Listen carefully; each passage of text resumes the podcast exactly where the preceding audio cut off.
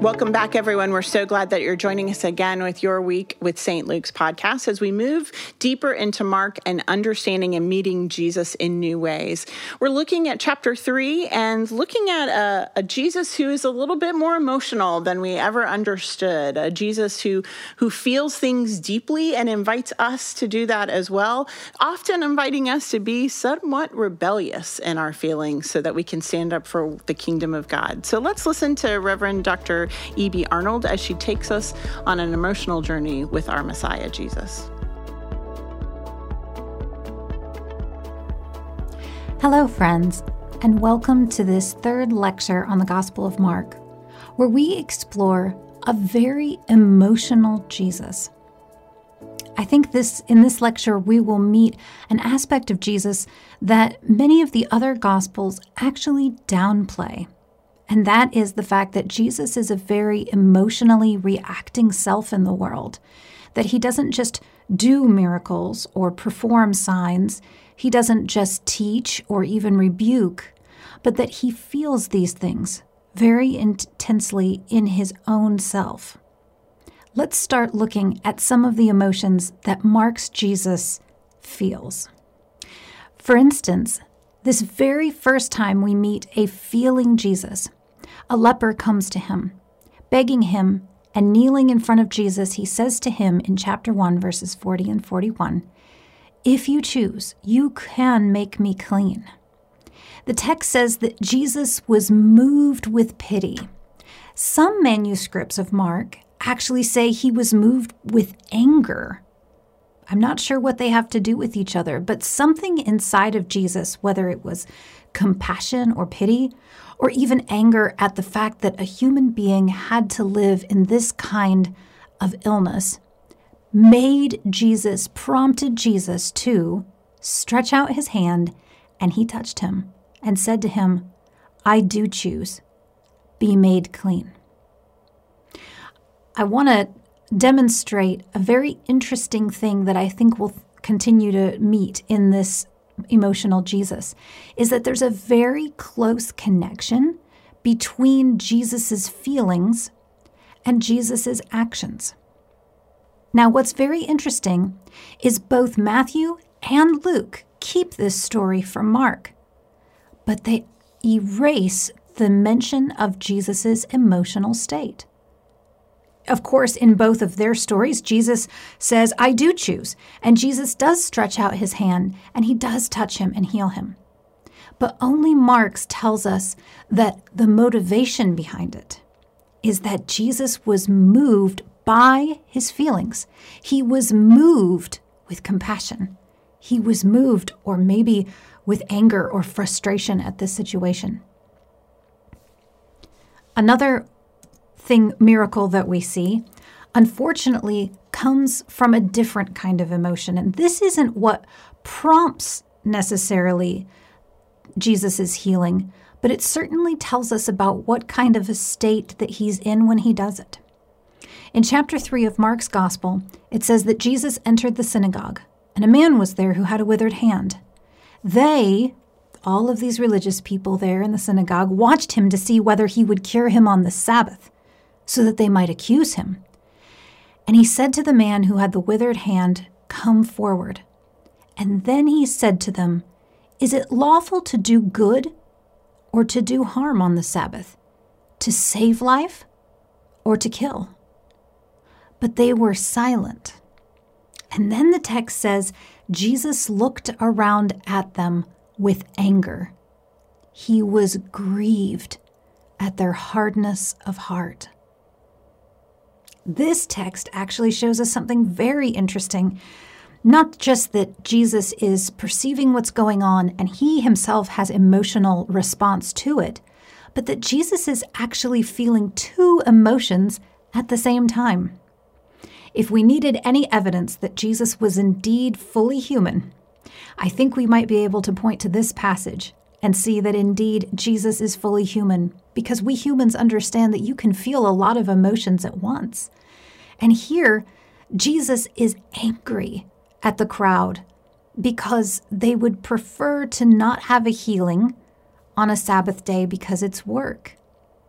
but it says he was grieved at their hardness of heart, meaning it made him sad that they would rather see people suffer on the Sabbath than see someone do an act of kindness.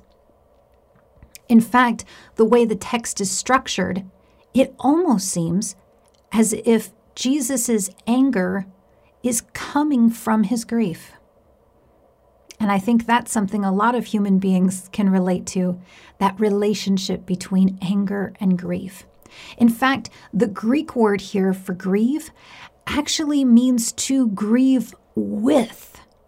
Now, isn't that interesting? Of course, we translated it, he was grieved, um, because it doesn't seem like all these people in the synagogue are grieved at the situation.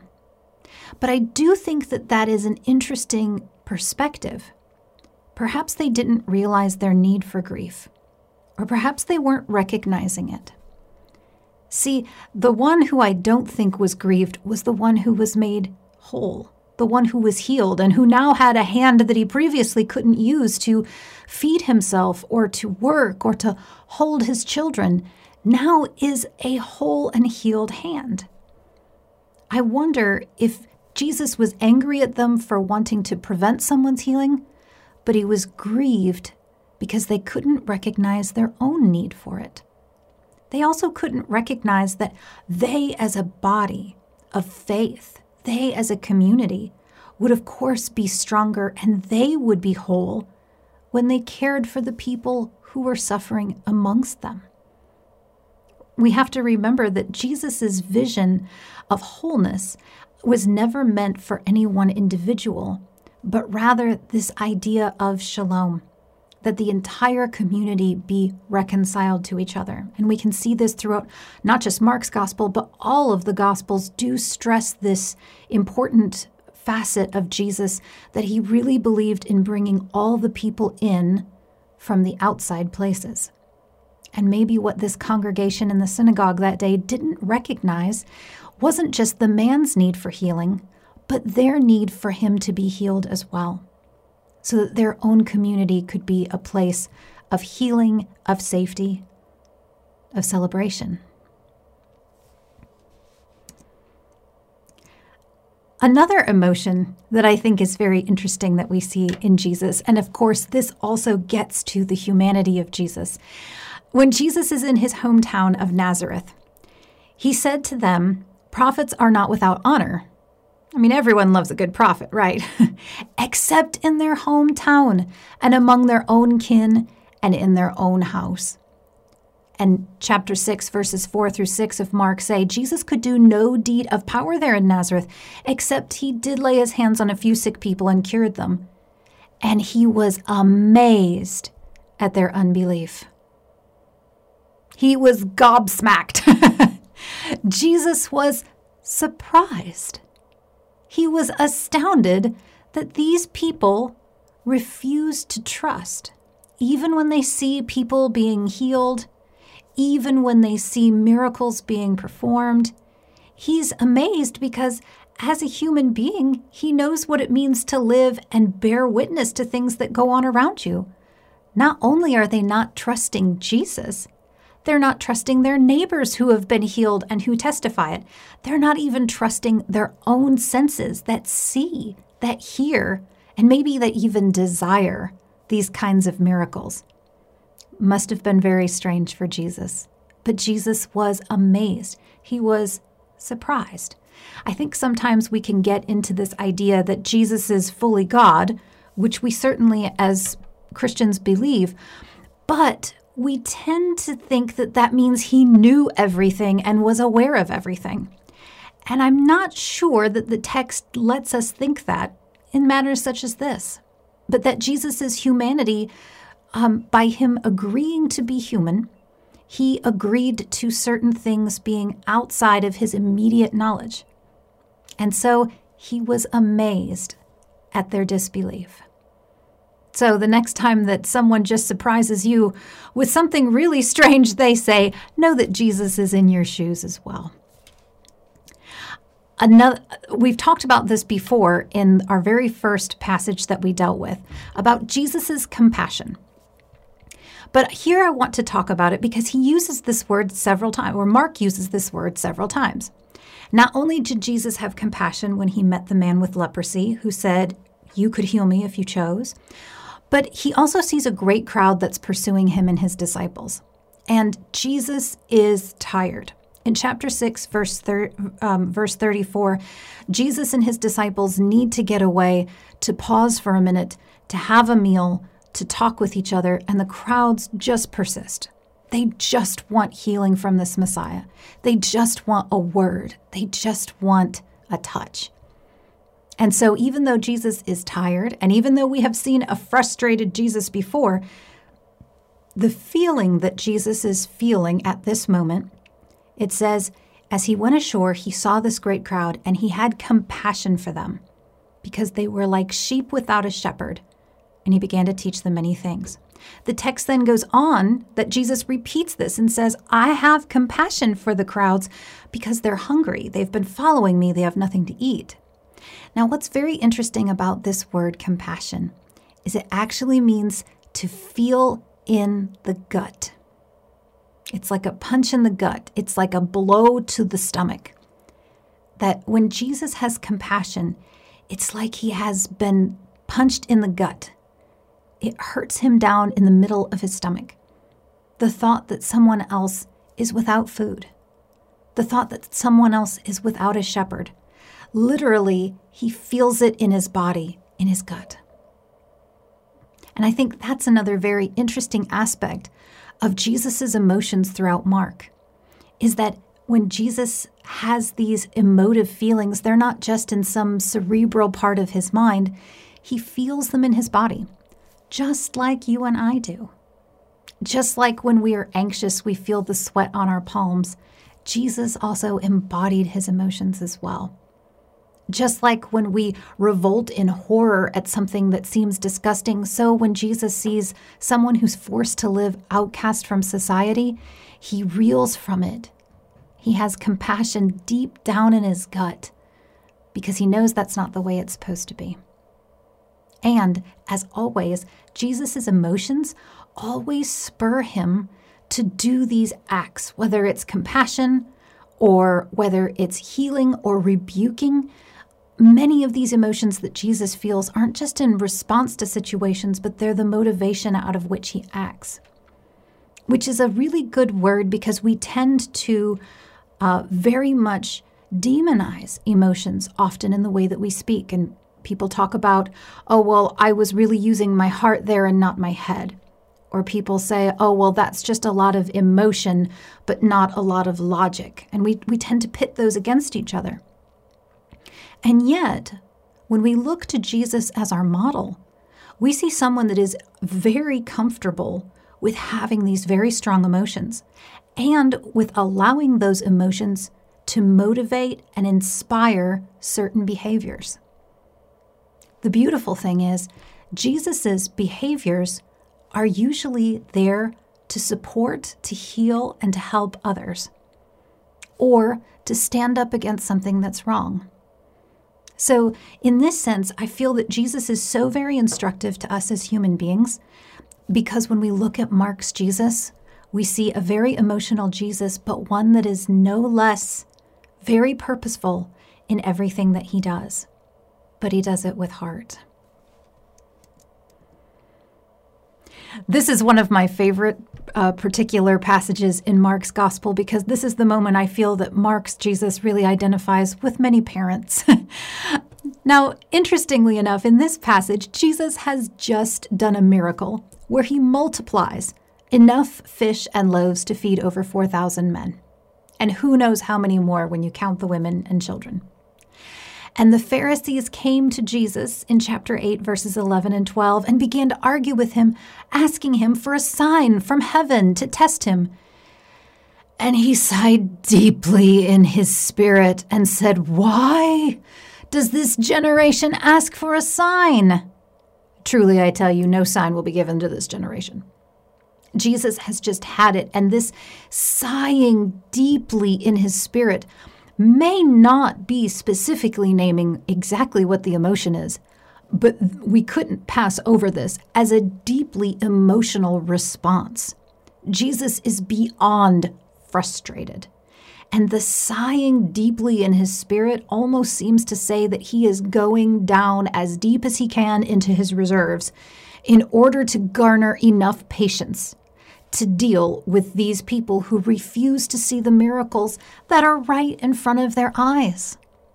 What more signs do you want than that the hungry are fed and that the sick are healed?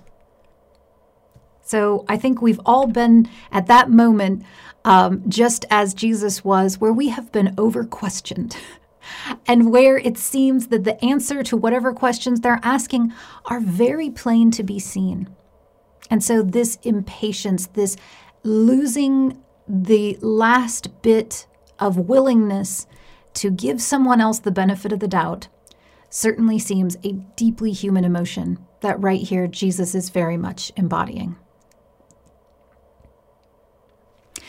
Here's another one that I think is very interesting because, again, it brings Jesus's body and Jesus's emotions all into play at the same time. People were bringing little children to Jesus in order that he might touch them. And this is in Mark chapter 10, verses 13 through 14. But his disciples spoke sternly to these people. And when Jesus saw this, he was indignant and said to them, Let the little children come to me, and do not stop them, for it is such to these that the kingdom of God belongs. That word indignant here in the Greek actually has the component meaning to shudder or quiver with rage. Being so angry and frustrated that you just start to shake. Again, any parent knows this emotion. but people are bringing children to him, and we can see that Jesus is obviously on board with this because it's exactly to the very least of these that he's come. And so when he sees his disciples pushing the children away, but never mind, they have no problem letting wealthy adults come to him. Jesus becomes indignant. He begins to shake. He is so upset with his disciples. And again, he is upset on behalf of these children. He's upset on behalf of their parents. These parents are bringing their children to the most healing presence and the presence that seems to be the most intimately connected to God. And where else would a loving parent want to bring their child? And so Jesus is so upset with his disciples that he stands there quivering, maybe hoping he's not going to lose it in front of all these kids and their parents, and says, Do not stop them. Because if I had to choose, I almost feel Jesus is saying, if I had to choose, the kids are going to come in first before you do, disciples. If I had to choose, they get in and you don't.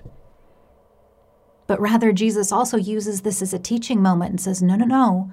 Jesus will go on to explain this is actually what you have to be like in order to truly understand what we're doing here. And you have to understand why these children are so important in order for you to fully understand the mission of Jesus. This is another beautiful passage, and this is the one I was telling you about. As soon as he fusses at them for uh, trying to send the children away, up comes a wealthy young man with no problem. No one tries to stop him from coming to Jesus. And he begins to question Jesus. And it says, Jesus looked at him and loved him. So they're having this conversation, and there is something about this young man that Jesus just deeply resonates with. And just looking at him and listening to him talk about his faith and his desire to follow, Jesus immediately loves him. Again, it's so interesting that the other gospels clean up this emotive language around Jesus we don't get this, he loved him. With the passage in the children, we don't get in other gospels that Jesus becomes indignant. We don't hear him shaking with grief. Whenever a congregation protests a healing, instead of celebrating the one who's been healed. It's very interesting, and I, I've often wondered what this could possibly mean. And I wonder if there isn't some sense in the other Gospels that in order for Jesus to be seen as a more deified version of himself, one that is um, higher on the Christology line, as we would say, that he's so divine, that it must mean that he wasn't as impulsive as a human being, which emotions are what give us our impulses, right?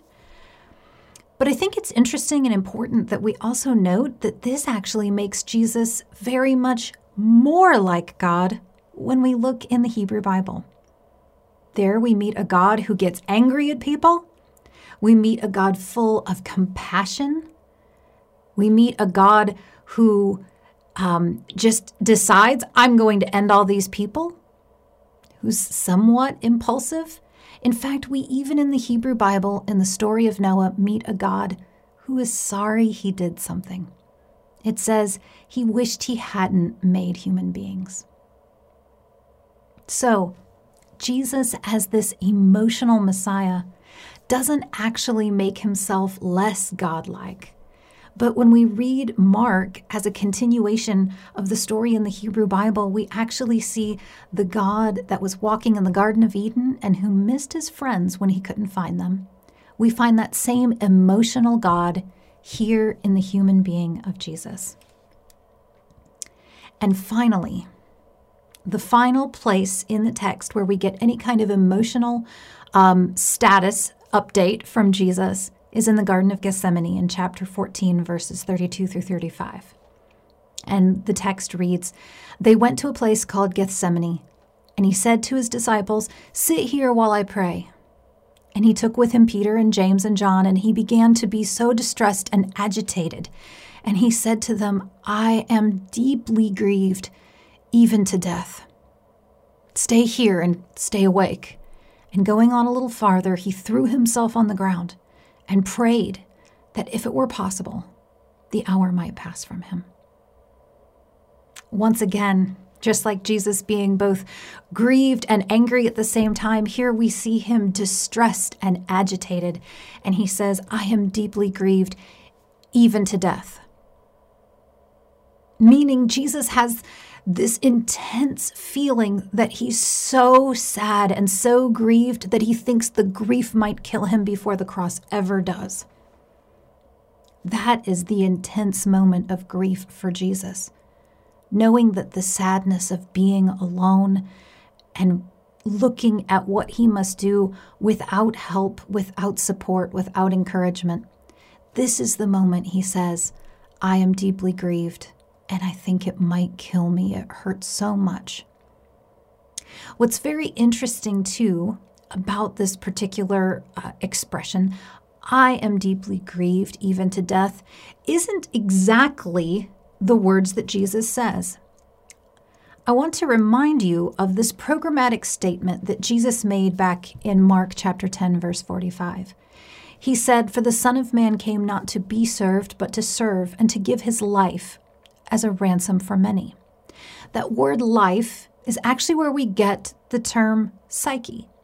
It's not life meaning your being alive, it's the thing that makes you alive.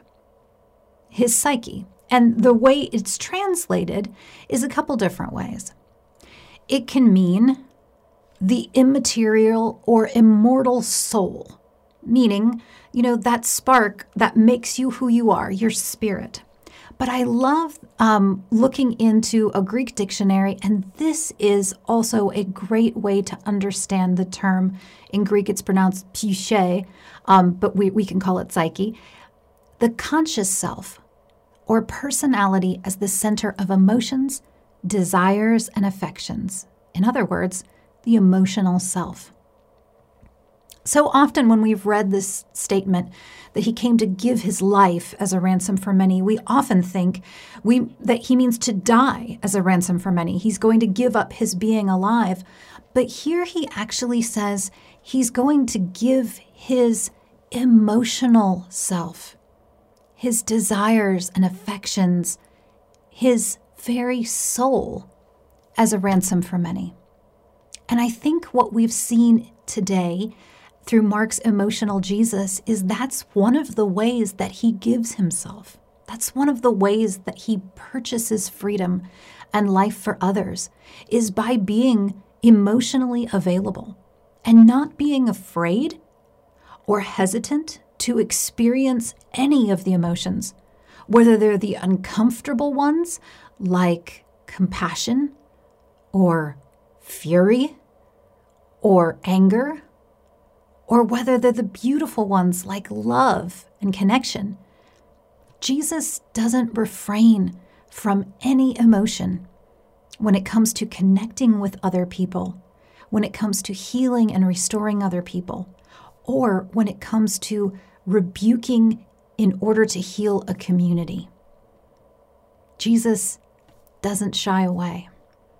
What's interesting about that is so, like I said, so often we think of emotions as being this very visceral liability that you'll have emotions and they'll make you do something that you'll regret.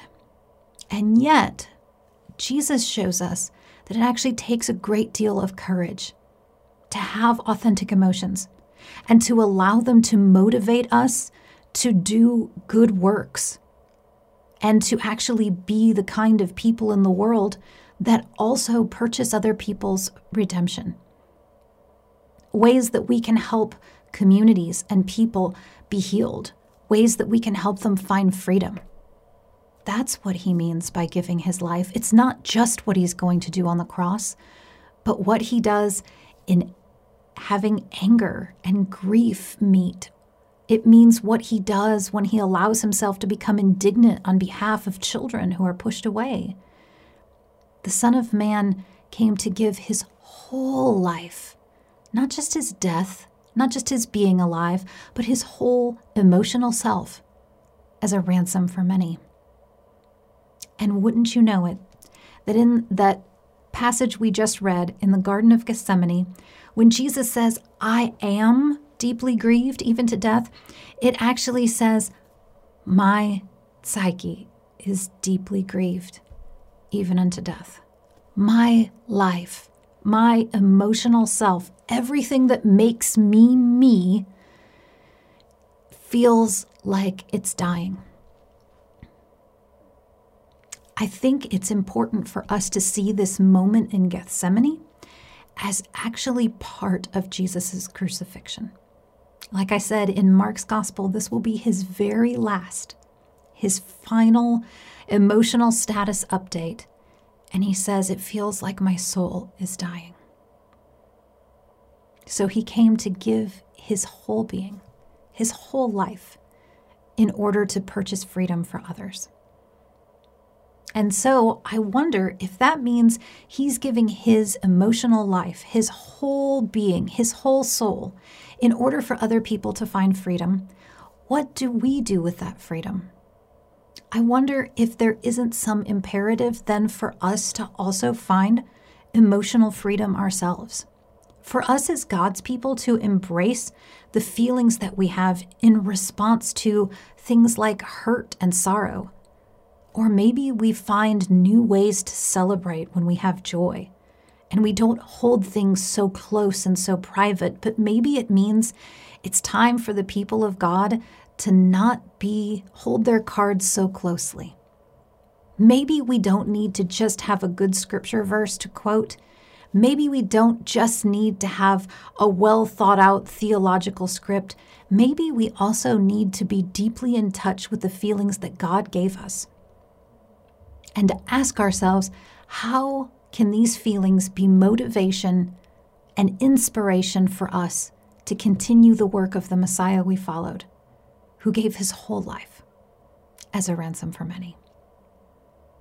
I am so grateful that you chose to join us today, and I can't wait to see you next week when we talk about Mark's secret Messiah and how he weaves his secrecy motif throughout his entire story. Until then, be blessed.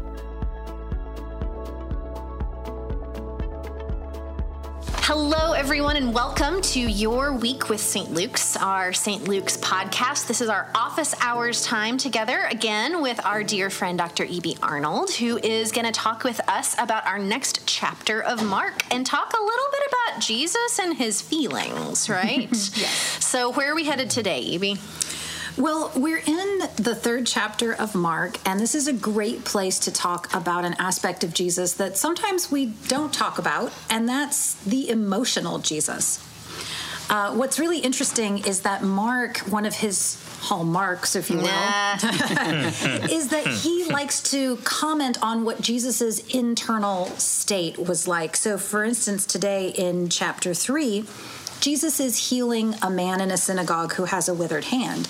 But of course, as always, there are some who are opposed to him doing this because it's on the Sabbath and they feel that somehow that's a violation of the commandment not to work. And Jesus asks them, Is it lawful to do good or to do harm on the Sabbath, to save a life or to kill? And they were silent. And then Mark tells us he looked around at them with anger he was grieved at their hardness of heart. And so it's interesting that then he heals the man. He's healing this man as he's angry and grieved. Um, and we get just this really disturbed Jesus who even acts out of some of these disturbed emotions. Are we uncomfortable with such a visceral Jesus? just this emotional, reacting Jesus? Is that something that is hard to accept? Well, I think for me, this has become these last few weeks the the the, the theme that this is again a Jesus I can relate to. Um, that comes off of that pedestal that we continue to put Jesus on, that comes to us as an, a fully emotional human being as well, and uh, and that um, he responds sometimes in the way I would. Well, I, mean, I can't heal anybody, but you know that that he's he's responding right and, and reacting. Um, so I, again, for me, it's it, we have another aspect of Jesus that that I can relate to. Mm-hmm. Mm-hmm. I, it's surprising because I think it is a Jesus that the, the sort of broader we often is uncomfortable with of Jesus having these deep, um, you know, reactions and and uh, maybe we're okay with Jesus being happy or compassionate, but maybe not angry or disgusted or whatever those those different emotions would be. Um, but it's interesting that that does surprise us. Um, last year during sort of the the pandemic, um, the group that I work with with Lectio Divina, we did a lot of Psalms, and Jesus was steeped in Hebrew scriptures, and mm-hmm. there's a lot of feelings in there. so, so, uh, so yes, I think it is surprising. I think it is discomforting, but it's interesting that it is um, because Jesus was a Jewish rabbi. Jesus would have known all of that and, and, would have seen those as normal sort of responses. So, in some ways, Mark is carrying on some of that that tradition too. I suppose. Mm-hmm. Yeah, especially in the sense of, I guess, how we think about God so, one of the things that scholars wonder is that did Mark have like a lower Christology, meaning that he saw Jesus as more human, but didn't necessarily equate him with being God? And so, we do see a hesitancy um, that with some of the other gospels, they're either quicker to say that Jesus is divine or that Jesus is is God Himself. Uh, Mark starts out a little slower. And I wonder is it because they were afraid that these emotions subtract from Jesus's divinity? Mm-hmm. Like we've talked about, he's relatable, right. and I think that's absolutely true. But is that a problem? Like, does that make does Jesus being more human make him less God. You know, what's interesting is oftentimes when I think about uh, people, uh, I have I typically have a higher Christology, but I relate to Mar- Jesus here in Mark all the time. but um, when I when I think about uh, a lower Christology, it's oftentimes uh, Jesus is my friend. I have a friend in Jesus. 90s had a lot of good songs about low Christology Jesus. And yet this is not that. Right. It, it is a Jesus on the ground. We've said before the last few weeks, rough and tough, uh, emotional here, um, but it's not this friend Jesus. It's this this human Jesus that confronts us. So that's where I think it can become problematic for people. Uh, a low Christology Jesus, my friend. Oh, that's great. That's fine. That's wonderful. I have lots of friends on Facebook.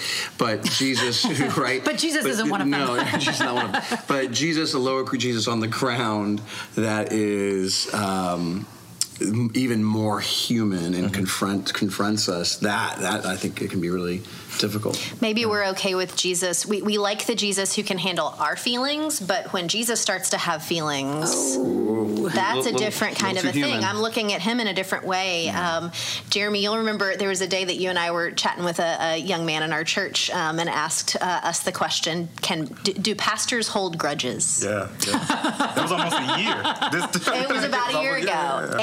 and Yeah, yeah. that was his question: Do past can pastor do pastors hold grudges? And I think we said, what, "Well, what do you think?" Well, I wouldn't think you you do, and we all laughed and laughed. um, so I think there's probably some of that of of how we see Jesus and what we're comfortable with. It's so interesting not wanting wanting a Jesus that can take your feelings, but not wanting to see Jesus express the full range of emotion. Because I think the Jesus we see in Mark is like both uh, permission giving and instructional. Because so Jesus expresses these emotions and it gives us space to feel those things too. Right. But it's instructional in the way that uh, what is Jesus angry with? What is Jesus frustrated with? He's angry with these people standing in the way or questioning the work of God.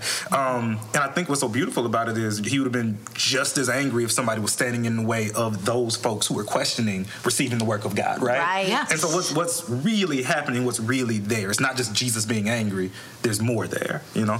He was frustrated with kingdom issues, kingdom of God issues, whereas, you know, we like to get frustrated about things that have nothing to do with the kingdom of God and the church.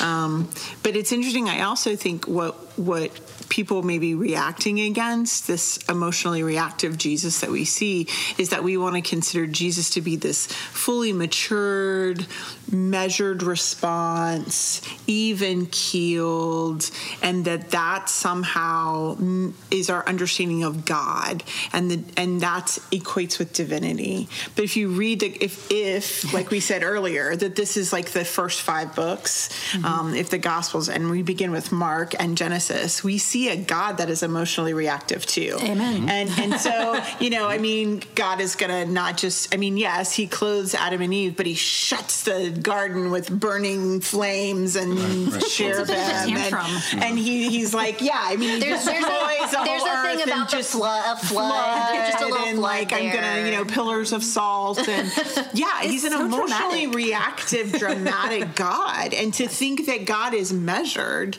it, I think, and to equate that Jesus's lack of measurement is a lack of maturity in his divinity is to put God in a really, really, really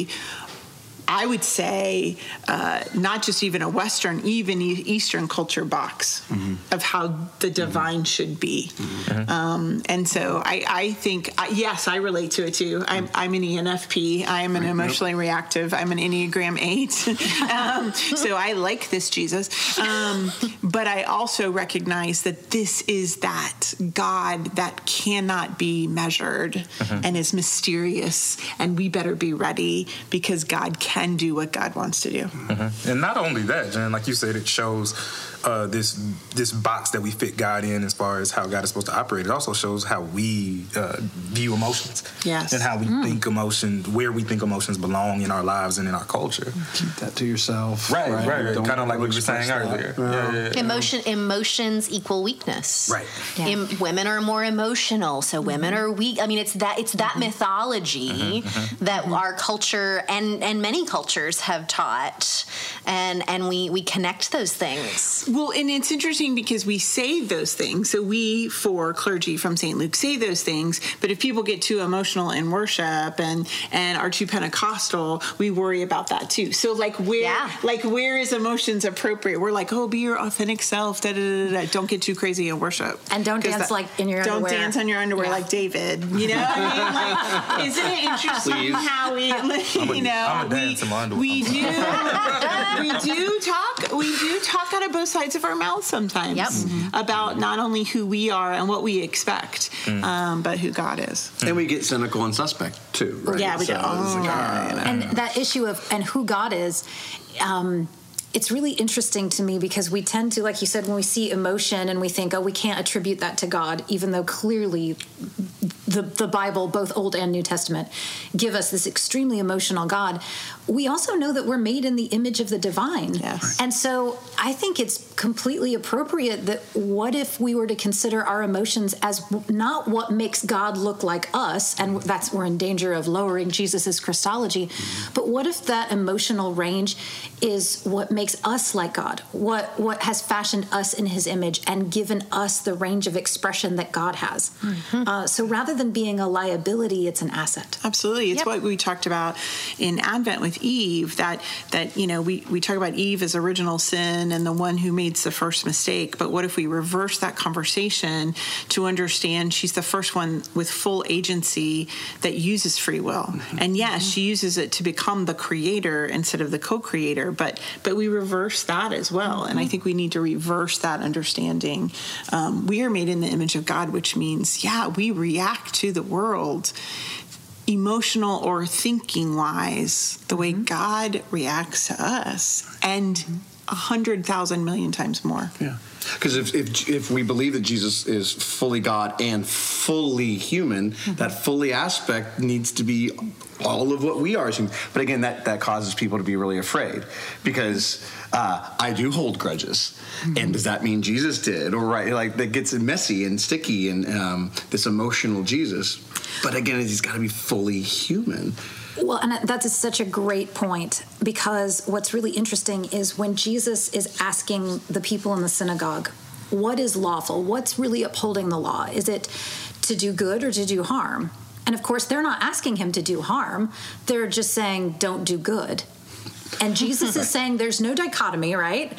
And then he said to save a life or to kill. Well, they're again, they're not saying kill him. But what's really interesting about that word life mm-hmm. that Mark uses, it's not the word for living like a lifespan, it's the word psyche, which mm. is one's emotional self. Hmm. And so, what would have happened if he hadn't healed the man when the man knew Jesus could have? He's saying, I could harm himself, his self, not necessarily end his life, but I could end what he thinks is possible for himself mm-hmm. or for the life that he is living mm-hmm. and feeling and thinking. And so I think it's interesting that mm-hmm. Jesus really ups the ante. It's not about uh, this preserving life or giving life, isn't about making sure people don't die, but making sure they fully live. And I wonder what does that look like in the community as we understand our mission in the world? Well, and to say, I will not give their psyche their full full life, like you said, because it's not. Prescri- I'm not allowed to do it within a 24 hour period. Like what? Do, what harm does that do when we live into rules and regulations that we mm-hmm. think that we've prescribed to God, and and how much death do we offer people because we refuse to do something because the law tells us not to Right. Mm-hmm, mm-hmm. you know and and that somehow god wants us to follow some really weird law that we created versus giving someone life the emotional damage it does to people the emotional harm it does to religiously manipulate people because of a law that humans created mm-hmm. is it, Yep. it- jesus would be f- furious at us And and and part of his anger is they're silent. Yeah. They're quiet. They don't have an answer. They don't have. They're they're not going to fall into this trap. They've set a trap for Jesus, and he sets it back onto them and says, "Well, this great moral question," and they're silent in the midst of this. Um, that seems to be what also precipitates this this frustration and this anger. if you we'll give you a little Methodist um, uh, connection here, Evie. Uh, but we, we have in the Methodist tradition the three general rules from John Wesley uh, do no harm, do all the good you can, and attend upon the ordinances of God, or sometimes shortened to stay in love with God. But those first two are in an order for a reason that it's first do no harm, then do all the good you can. So let's let's put in this context that the rules that these folks were following were great, were good. They actually were the right rules. They were the right, you know, this 24 hour, whatever it is. Let's let's assume that was good. but doing good that way, if it first does harm, is no longer good. Mm-hmm. So, so it's not necessarily a you know a referendum on their law. It's recognizing that maybe maybe the law isn't complete. Maybe the law isn't the end. That we first have to look at how to do no harm and by doing no harm, we then do more good than we would have otherwise. Right. So Rabbi Kay, I mentioned him in this podcast a few months ago. He came in the in the fall to talk to our uh, confirmands, and they asked such great questions of him, and he just did a great job presenting the, the Hebrew faith. And he talked about dietary laws and Sabbath laws in that frame of mind. And right away, I was thinking, man, Rabbi Kay, you're a Methodist, because he said he, he said for for them, like all of that is if there's life in danger, yes, you work and save someone's life. If someone's life is in danger, then you do this thing. Like mm-hmm. life is more important. And what I think is fascinating about I, the, the, word that psyche is used there is I'm pretty sure ancient Greeks, non-textual Christian Greeks, but they use that word for also thinking about soul, mm-hmm. right? And and so there's there's even a broader, more a deeper understanding of, of this of what Jesus is talking about there. Um, that's fascinating. And that same word when Jesus says the Son of Man came to give his life as a ransom for many, the word is also not his being alive. He's not just talking about his death on the cross that kills his body. He says, Psyche, I came to give my soul and mm. my emotional well being and all of my thoughts and feelings as a ransom. So I think that there's a really beautiful tra- um, thing that transpires here in that Jesus is willing to give of himself emotionally to restore someone else emotionally, yeah. even though it's a physical healing. Mm-hmm. Um, and so I think that's a really great question for us: is what does it look like when we give sacrificially emotionally? Like, how do we make that sacrifice as Jesus does? And is that sometimes more costly than physical sacrifice. Yes. Mm-hmm. yes. Mm-hmm. You know, we, we, use that that term of like, oh, I'll throw myself in front of a train for someone or whatever it might be. Um, but you know, chances are we don't have that opportunity very often. I don't know how often throwing yourself in front of a train really helps anyone. You can only really do it once. Um, but to, once in a lifetime opportunity. But to to labor emotionally for someone, right?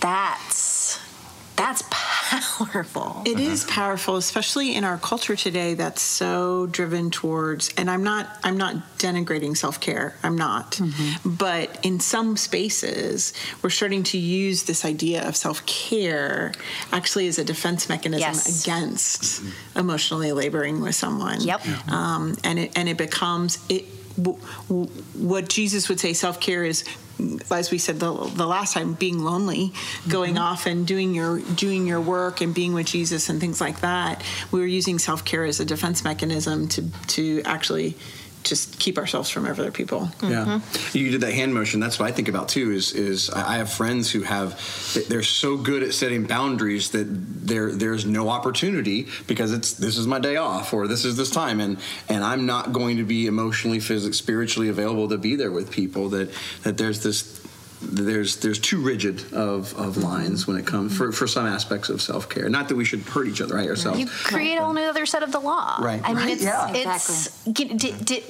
when we look at this law. I don't know. Was it put in place to protect the Pharisees so they got a day off? I don't know. right. right. So, so is it missing the point by creating right. boundaries that might have had good intentions to begin with? Right. Right, because it started mm-hmm. with with Jesus saying, mm-hmm. or God saying in creation, yeah, take Sabbath and exactly. make it holy Rest. to be with me. And so yeah. that looks different than necessarily, you know, all the different ways we prescribed it.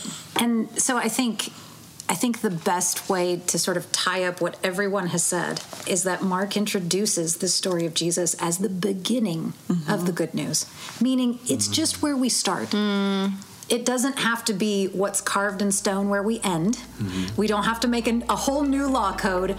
But what if we take this story and we allow it to be the beginning?